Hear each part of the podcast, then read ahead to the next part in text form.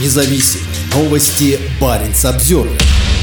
На главном морском параде не будет атомных подлодок Северного флота. На фоне расширения НАТО в регионе Балтийского моря и растущего недоверия между Востоком и Западом, в России принято решение не отправлять атомную подводную лодку Скользкого полуострова на ежегодный военно-морской парад, который пройдет в Санкт-Петербурге 30 июля. Государственное информационное агентство ТАСС ссылается на неназванных военных чиновников, по словам которых самых мощных средств российского флота на главном военно-морском параде не будет. В этом параде атомные подводные лодки Северного флота не будут принимать участие, в отличие от предыдущих парадов, сказал собеседник агентства.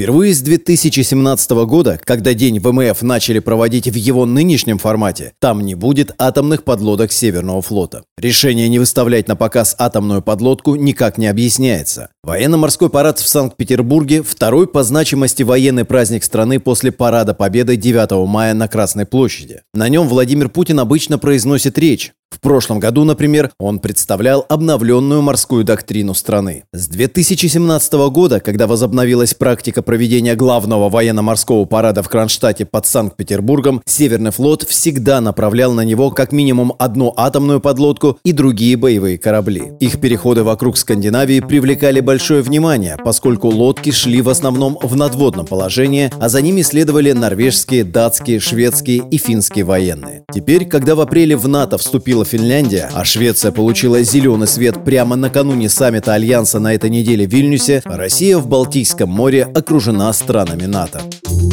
Парень Самсервер